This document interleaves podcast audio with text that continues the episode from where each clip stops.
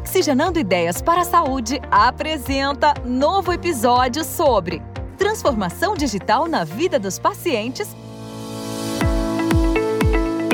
Olá, seja muito bem-vindo ao podcast Oxigenando Ideias para a Saúde. Eu sou Eduardo Mangione, CEO da eFarma, e convido você para se conectar às tendências e novidades junto aos protagonistas que estão transformando o mercado de saúde no Brasil.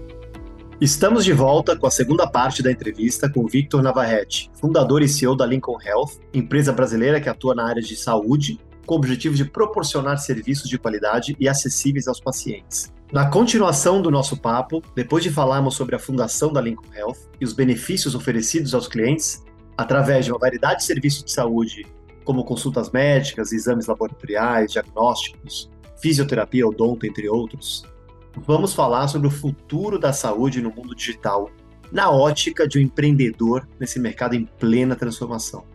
Bem-vindo de volta, Vitor Noarrete, para a nossa segunda parte desse bate-papo. Vamos lá, tô animado, Edu, vamos nessa. Queria começar perguntando para você sobre o contexto de pandemia. Né? A pandemia do novo coronavírus acabou acelerando a adoção, principalmente de telemedicina por médicos e pacientes, que era uma coisa é, ainda muito projetada para o futuro, né? pouco prático, pouco do nosso dia a dia, da nossa realidade. Hoje, tecnologias de ponta já são utilizadas em todo o mundo, de forma segura e legalizada, e a gente pode dizer que a telemedicina é muito mais do que apenas um meio para a realização de consulta remota? Como que se enxerga? Eu acho que, primeiro de tudo, existe muita confusão uh, no mercado do conceito de telemedicina. A gente olha a telemedicina como a teleconsulta. A gente lembra, ah, tal empresa faz telemedicina. De fato, está praticando a telemedicina, mas ela está fazendo ali a teleconsulta, que é aquele teleatendimento com um profissional de saúde, aquela consulta através de uma, de uma ferramenta de vídeo, né? Mas a telemedicina, ela engloba a emissão de laudos, a interconsulta entre profissional, profissionais de saúde para poder discutir algum caso, a teleconsulta, o monitoramento remoto de pacientes através de dispositivos, entre outros, tá? Então, telemedicina é um guarda-chuva bastante amplo. Isso vem avançando. O que mais avançou, de fato, foi a teleconsulta, que é a que permitiu fazer o básico. A gente viu na, na pandemia, enfim, infelizmente, várias pessoas adoecendo por conta do coronavírus, e aquela primeira, aquele primeiro atendimento sendo feito através de uma plataforma devidamente regulamentada naquele momento pelo CFM, para um profissional da saúde atender aquele paciente e falar: olha, você tá com suspeita, então vai, pro, vai lá pro. Vamos fazer um exame, vamos dar uma olhada. E essa prática aumentou e se espalhou no momento onde o brasileiro estava dentro de casa, né? Então isso acelerou muito a adoção da teleconsulta como ferramenta e agora a gente vê outros layers da telemedicina igualmente atingindo uma alta adoção, de novo, como por exemplo o monitoramento remoto através de dispositivos, né? Que é o nosso caso da Lincoln. Então vejo que a gente está só no início dessa jornada de adoção tecnológica e o futuro disso é bastante promissor. Não tenha dúvida, né? Tem casos, você já comentou, né? Como o Mada e outros players aí, que já mostram nos Estados Unidos uma alta adoção e o alto impacto desse tipo de, de empresa. Então, tenho certeza que vocês estão num caminho de muito sucesso aí. E é, a, gente, você... a gente, acho que vale a pena, desculpa, Edu, acho que vale a pena comentar. Lá, lá uhum. no passado, você comentou da, da Umada, Livongo, a gente chamou o, o então diretor da Livongo para ser o nosso conselheiro aqui da Lincoln porque isso era algo muito novo aqui para nós também. No Brasil, a gente estava discutindo em congressos o que, que ia ser essa tal da telemedicina Exato. exatamente. E aí foi bem interessante. Ele começou a trazer vários, uh, várias curiosidades sobre a Livongo, como é que eles fizeram no mercado norte-americano, uh, a própria Omada, né, com balanças inteligentes. A Livongo criou seu próprio dispositivo para monitorar a glicemia. A Virta, que vem com uma terapia digital focado mais na alimentação low carb, com gordura, né? Com gordura saudável e low carb. Então, cada um veio de um jeito, com uma metodologia diferente e com resultados muito bons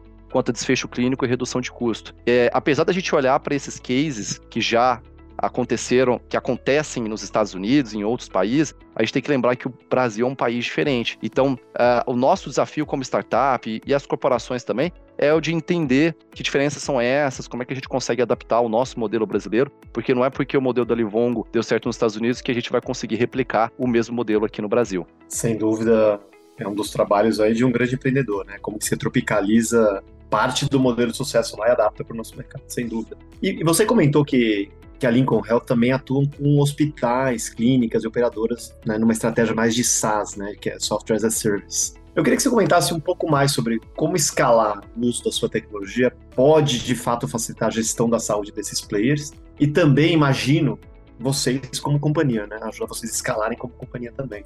Você podia falar um pouquinho mais? Claro, vamos, vamos, vamos pegar aqui e entender um pouco do que está acontecendo. Primeiro, existe um, um, um sanduíche, uma pressão muito grande com uma operadora de saúde. Porque, de um lado, eu tenho uh, o empregador, que é quem contrata a operadora de saúde, por muitas vezes através de um, de um corretor, né? Mas eu tenho aquele quem paga a conta ali na ponta, grande parte da, falei de novo, né? Mas grande parte da saúde, do custo de saúde no Brasil é privado, com 60%, é um dos maiores do mundo, inclusive.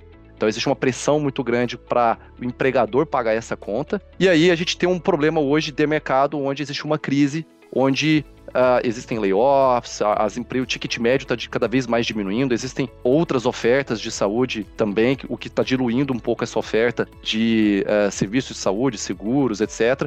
Então a gente tem, para o lado do operador, o ticket médio diminuindo. Por um outro lado, a gente tem uma crescente sinistralidade. Então, o custo médico aumentou consideravelmente, já era bastante alto, mas aumentou consideravelmente depois da pandemia. Então, isso está digamos, fazendo um efeito sanduíche nas operadoras, porque o ticket médio está diminuindo e o custo de saúde está aumentando. Então, essa, essa é a tempestade perfeita para se inovar, né? Para poder é, mudar a forma que a gente está fazendo, escalar esse processo, reduzir custo, melhorar a eficiência no atendimento como um todo.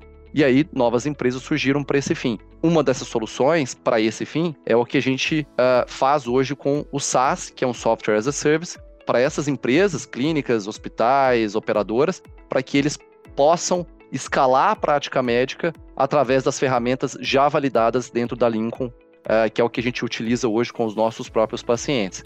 Então, isso tudo ajuda, digamos aqui, a, a, operadora, pegando a operadora, tá? Reduzir o custo de saúde dela e ajuda também um hospital que tem como cliente a operadora a atender melhor o seu cliente, de novo, a operadora. Então, não só Lincoln, mas existem outras ferramentas também que nessa jornada vêm para dar mais eficiência para esse atendimento para populações maiores. Então aqui é onde a Lincoln está se posicionando hoje como uma plataforma.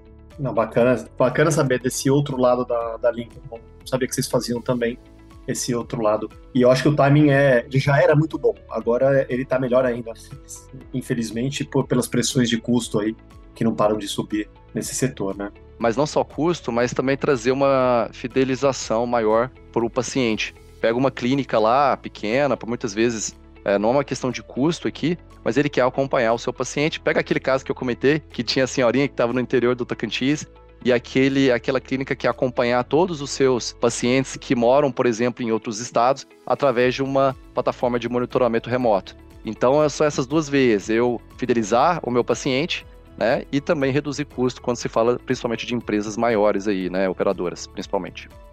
E eu acho que uma solução para uma clínica, por exemplo, você também tem um terceiro, terceira perna aqui, que é, você está trazendo digitalização, inovação para uma clínica que às vezes não conseguiria fazer isso sozinho, nem investir sozinho numa plataforma tão robusta como a de vocês. Então é, é exatamente, exatamente. Olha que interessante, Edu. É, hoje a gente tem um caso bem interessante que é o Doutor Consulta, que tá, que hoje usa a, as plataformas da Lincoln.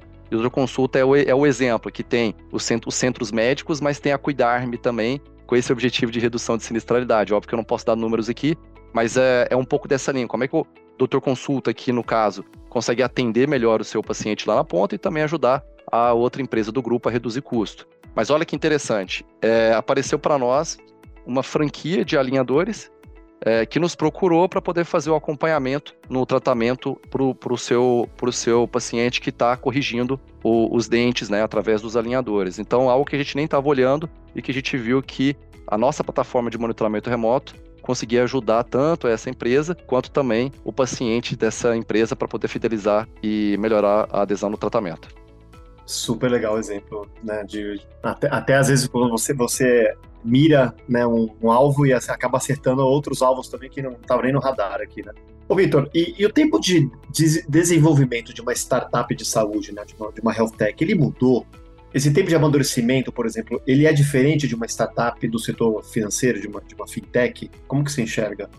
O jogo da saúde é um jogo de longo prazo. Você precisa comprovar uma série de uh, fatores antes de começar a vender, por exemplo. Porque pega quando você está num, num, você tem uma tecnologia, uma, um serviço que é assistencial, por exemplo, você está lidando com vidas, a criticidade disso é gigantesca. Você precisa fazer testes e você precisa fazer ensaios clínicos. Existe um passo a passo antes de você conseguir vender isso para alguém, senão o risco é muito alto. Quem que vai absorver esse risco se alguma coisa acontecer? Então isso torna essa, essa, esse ciclo de vida de uma startup muito a necessidade, né, de ser muito maior. Diferentemente de outras tecnologias, pega o mercado de marketing, por exemplo, eu posso criar uma, uma tecnologia para poder otimizar a geração de leads ali para uma empresa. Eu crio hoje, testo o mercado, mas eu já consigo vender amanhã. Na saúde isso é diferente. Por isso que é muito frequente a gente ver startups que estão aí ah, no mercado há um ano, dois anos, que tem uma receita muito pequena, mas não é por uma questão de máquina de vendas o problema, e sim porque essa, essa startup está seguindo uma jornada de validação de solução em conjunto com pacientes para depois crescer do ponto de vista de vendas. O mercado é super grande, é gigante, o mato é, é alto, mas existe sim uma cauda mais longa para se cumprir dentro da saúde que eu vejo ser muito diferente de outros mercados. E, Vitor, nesse, nesse mesmo contexto, né, a gente acabou vendo, testemunhando nesses últimos ano e meio, dois anos, uma mudança radical nesse mercado, no mercado em geral, mas afetando muito startups, né? A gente vê valuations muito menores, a gente vê acesso à liquidez muito, muito mais restrito do que era no, há dois anos atrás. E dentro desse contexto, né, que você comenta agora de saúde, ah, a saúde inclusive é um pouco mais longo, a gente acaba vendo também algumas health techs no Brasil não indo para frente, mesmo depois de 5, 6 anos, né, conforme talvez esperado. Aí dando alguns exemplos, né, mas a Alice, que é saúde, entre outros aí que infelizmente não deixaram aí uma, uma boa imagem do setor. Você acha que tem espaço para mais investimento no mercado de saúde? E, e como fazer para fortalecer o setor e quebrar um pouco dos preconceitos, né? Assim como você comentou, poxa, realmente não dá para a gente olhar para a saúde como olha para o setor financeiro. É uma coisa, uma coisa, outra coisa, outra coisa. E esperar retornos tão rápidos, né? Talvez tão consistentes aí como, como outros setores, não vai acontecer aqui. Né? Como, como que você enxerga? Acho que uh, o, o, investidor, assim, primeiro existe um problema, não é só no Brasil, é um problema global de falta de liquidez. E isso não deve mudar em 2023, isso deve carregar ainda, inclusive, para 2024. Então a gente vai ver, infelizmente, mais startups promissoras quebrando por falta de caixa. Vai ser certamente um dos principais motivos ali de falência da, de grande parte das startups. Então, por um lado, a gente tem uma necessidade de capital para que o modelo se comprove, para que a startup consiga responder a uma série de perguntas sobre o seu modelo de negócio. E por outro lado, essa, essa falta de investimento, de apetite, de adesão ao risco, que é o que a gente está passando agora e que os fundos agora estão tirando um pouco do o pé do, do acelerador.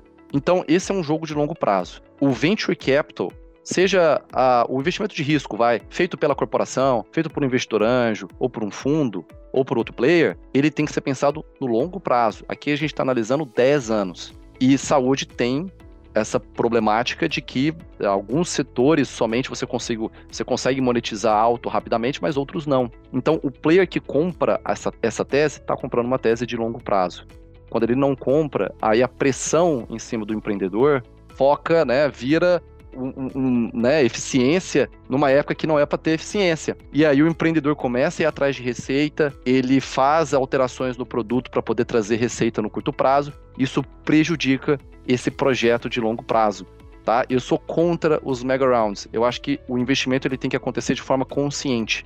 Não é investir numa startup que está começando agora 100 milhões de reais que vai ajudar esse empreendedor mas ao mesmo tempo você precisa garantir que essa startup consiga viver tempo suficiente para que ela consiga responder a todas as suas hipóteses de risco, porque uma startup é isso. É uma empresa, como qualquer outra empresa, mas ela tem uma série de hipóteses de risco que ela precisa validar. Como é que eu vou vender? Como é que é meu produto perfeito? É, como é que é a precificação desse negócio? Como é que é o meu cliente? Então existem várias dúvidas aqui, senão a startup não estaria inovando, né? A gente estaria falando de uma empresa que está trabalhando no mercado tradicional. Então a gente trabalha com inovação, a gente está trabalhando de novo num projeto de longo prazo. Então, hoje, só resumindo, né, a gente vive sim um momento é, bastante delicado, mas agora, mais do que nunca, é onde tem, a gente tem a, a, as, as oportunidades, né? Porque a saúde está vivendo um timing excelente, a telemedicina foi regulamentada não tem né, nem um ano, então a gente está vivendo ali o início dessa nova era da saúde digital. Então agora sim que é a hora de investir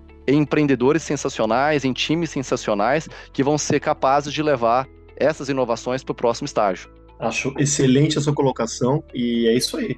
Quem, quem quer ganhar de fato vai na contramão, né? Não vai junto com a manada. Então, no momento de muita dificuldade, né, de pouca liquidez tal, investir seria uma estratégia muito interessante agora no mercado que, sem dúvida, na minha visão pessoal, é o mercado mais promissor à transformação de qualquer outro no mundo, tá? Mas é, voltando um pouquinho também à terapia digital, eu queria, queria fazer uma pergunta sobre. Hoje, hoje a terapia digital ela utiliza a tecnologia como aplicativo, sensores, dispositivos aí, né, até de vestir para monitorar e tratar condições médicas.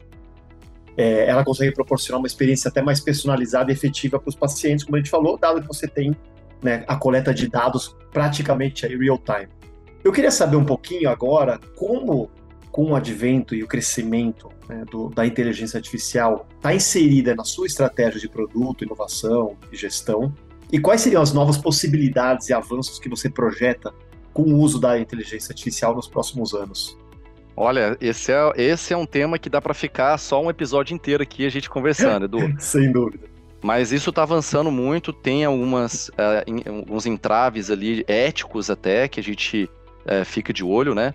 Mas eu vou dar um exemplo que a gente está implementando agora, tá? Hoje, uh, imagina o seguinte: você monitorar 50 mil pacientes, 100 mil, 150, 200, remotamente, né? Isso gera uma complexidade também. Você precisa ter uma boa tecnologia te auxiliando a fazer as melhores intervenções e a melhor gestão de saúde populacional. A gente está implementando agora uma, um algoritmo de inteligência artificial que vai nos dizer, isso já está em laboratório, a gente já está usando dentro de casa, a gente não está uh, vendendo isso ainda, mas que uh, consegue dizer quais são aqueles pacientes, baseado em vários parâmetros, que tem uma probabilidade muito grande de desengajar no tratamento. E isso ajuda muito o time a fazer uma intervenção e evitar que ele tenha aquele desengajamento. Porque lembra que eu já comentei aqui, né? O segredo desse negócio é garantir o engajamento do paciente no tratamento. Então existem vários mecanismos para isso. Eu mencionei um, que é a humanização, mas a tecnologia pode ajudar nessa a potencializar essa humanização. Então o próprio, a próprio, o próprio algoritmo vai nos dizer é, qual é aquele paciente que tem aquela probabilidade de maior desengajamento e a gente vai corrigir a rota naquele momento. Agora, uh, eu vou dar um exemplo de outro, tá? A gente tem um recurso de comunicação com o paciente que é um áudio, áudio igual do WhatsApp paciente vai lá, principalmente o paciente idoso, que não gosta de digitar muito, ele tem dificuldade, ele vai lá no áudio e manda um áudio para nós, pro nosso time ou pro time do terceiro. E aí o que acontece? Os áudios são de 10 minutos, 15 minutos, ele conta a vida Nossa. dele e tal. e, e, aí outra coisa que a gente tá olhando é colocar uma, um algoritmo para poder pegar as principais palavras, tudo que ele falou, tudo que aquele paciente falou e clusterizar essas palavras e falar o seguinte, olha, o que o paciente, e resumir, né, o que o paciente quis dizer aqui nesse áudio é que ele está precisando de uma ajuda nisso, nisso e naquilo. Então, é, existem é, vários, é, várias formas da gente trabalhar de forma inteligente, é, inteligente com a inteligência artificial, que a gente está olhando tanto para a nossa eficiência operacional internamente, quanto também para o paciente, na análise da glicemia também, da pressão arterial. Então, existem várias aplicações que podem ser feitas, que serão feitas aqui na Lincoln, e a gente deve ver esse tema aí cada vez mais forte na saúde no curto prazo. Adorei o exemplo, porque você sabe que uma das grandes riquezas de dados, a gente chama de dado, são exatamente o que você comentou, que a gente chama de dados não estruturados. Né? Então, por exemplo, uma mensagem de voz aí, sei lá, de um áudio de 10 minutos, né, pensando em escala, pensando em, sei lá, milhares de pacientes, é, é, humanamente impossível. E tem uma riqueza, às vezes, por trás disso aí, que a gente acaba não aproveitando. Então, eu fico muito feliz, empolgado com a maneira que vocês estão enxergando inteligência artificial aplicada, de fato, ao dado não estruturado e ao negócio, né? Porque isso aí se traduz, sem dúvida, a uma riqueza de maior até de eficiência de tratamento tal, que, que beneficia o paciente. Parabéns. Muito bacana. Bacana, obrigado. Essa é a nossa visão.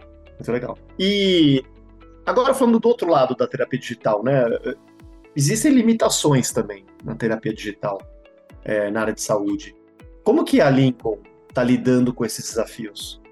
Eu acho que principalmente aqueles desafios, de novo, tem o engajamento, né? Esse, acho que a gente já falou bastante aqui, que é uma busca intensiva por engajar o paciente, e aqui existem várias estratégias, mas também tudo aquilo que depende do físico. Por exemplo, o paciente ir lá e fazer o exame dele, o paciente ir fazer uma consulta com um outro médico especialista que precisa de uma, de uma presença mais física, né?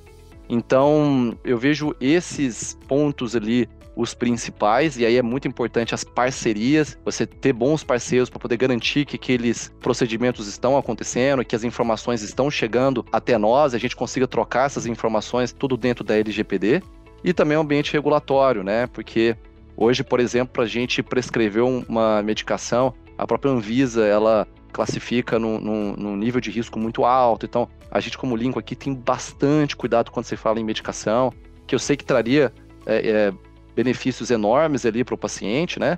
Só que você, imagina, a, a regulação te pede para você fazer ensaios que vão durar um ano ali. E é um prazo, uma, um ano para uma startup são 10 anos, né? É o mais do Sem que dúvida. isso. Então, mas assim, ao mesmo tempo, eu vejo que a regulação é importante. É, isso é para garantir que o tratamento está conforme ao que o órgão regulador entende, né? Então a gente aqui do lado de cá segue o que precisa ser feito, mas é um desafio que a gente precisa, de certa forma, se atentar. E para a gente fechar aqui, Vitor, qual é o maior desafio para o futuro das startups de saúde no Brasil? Quais são as perspectivas para terapia digital na área de saúde e como vocês podem contribuir para esse avanço? É uma pergunta dupla aqui, mas não, legal. Eu acho que a gente vai ver. Lembra naquele movimento, bem no passado, onde a gente teve os primeiros a Easy Taxi fazendo as primeiras caronas por através de táxis. Eles dependeram bastante da evolução tecnológica para o celular das pessoas, para que essa chamada acontecesse entre o uh, passageiro e o motorista. A gente vê isso acontecendo também com o celular do brasileiro, avançando bastante agora, do ponto de vista de tecnologia mesmo, e isso vai permitir que as integrações aconteçam. Tá? Hoje a gente tem casos de pacientes que tem, não tem a lanterna no celular, o celular é super, né, aquele mais básico. Isso inviabiliza fazer um tratamento mais avançado. Isso vai ajudar, esse avanço da tecnologia, do hardware mesmo, vai ajudar muito a melhorar essa gestão de saúde populacional. Então, por um lado, eu vejo uma evolução da tecnologia hardware, por outro lado, eu vejo a inteligência artificial cada vez mais tomar corpo no nosso ambiente. A gente está vendo essa evolução. Inclusive, teve uma carta agora feita pelo Elon Musk pedindo para frear um pouco a, o desenvolvimento da AI para não perder o controle. Mas eu acho que isso tem que ser usado para o bem, né? E para a saúde, isso vai ajudar sim a escalabilidade da prática médica e a, a adesão do paciente ao tratamento. Então, AI vai, vai, vai ser muito bom para a saúde como um todo. E eu vejo o, o, o, essa omnicanalidade, o paciente multimodal cada vez mais frequente. Quer dizer, ele faz uma teleconsulta dentro de casa, ele vai para o laboratório fazer o exame, essa informação já roda todo, todo o prontuário dele, que está integrado com uma série de players que já entende o que está acontecendo, com vários dados cruzados, inclusive pela inteligência artificial, e ele vai ter acesso a um, um tratamento mais humanizado e mais customizado às necessidades dele, né? Então, ah, ele vai fazer uma, ele vai fazer de novo um exame, ele vai ter uma cabinezinha ali de teleconsulta para falar com o médico dele e vai ter um estetoscópio com Bluetooth que ele já faz, ele mesmo faz ali o, o autoexame, essa informação já chega dentro de uma plataforma. Então, eu vejo esse uso de tecnologia potencializando cada vez mais o tratamento de saúde no Brasil. Victor Navarrete é engenheiro, empreendedor e especialista em inovação e fundador e CEO da Lincoln Health. Victor, muito obrigado por participar do nosso podcast. Foi uma conversa excelente. Parabéns pela Lincoln e te desejo muito sucesso. Valeu, Edu. Adorei. Fico à disposição. A gente está a um LinkedIn de distância, pessoal. Então, me chame lá e vamos trocar uma ideia. Vai ser um prazer contribuir com vocês também. Espero que você tenha gostado do episódio de hoje. Eu com certeza gostei muito. Continue acompanhando nossos próximos episódios no Spotify, no Google Podcasts e não esqueça de ativar as notificações. Obrigado pela sua companhia. Um grande abraço e até o próximo programa.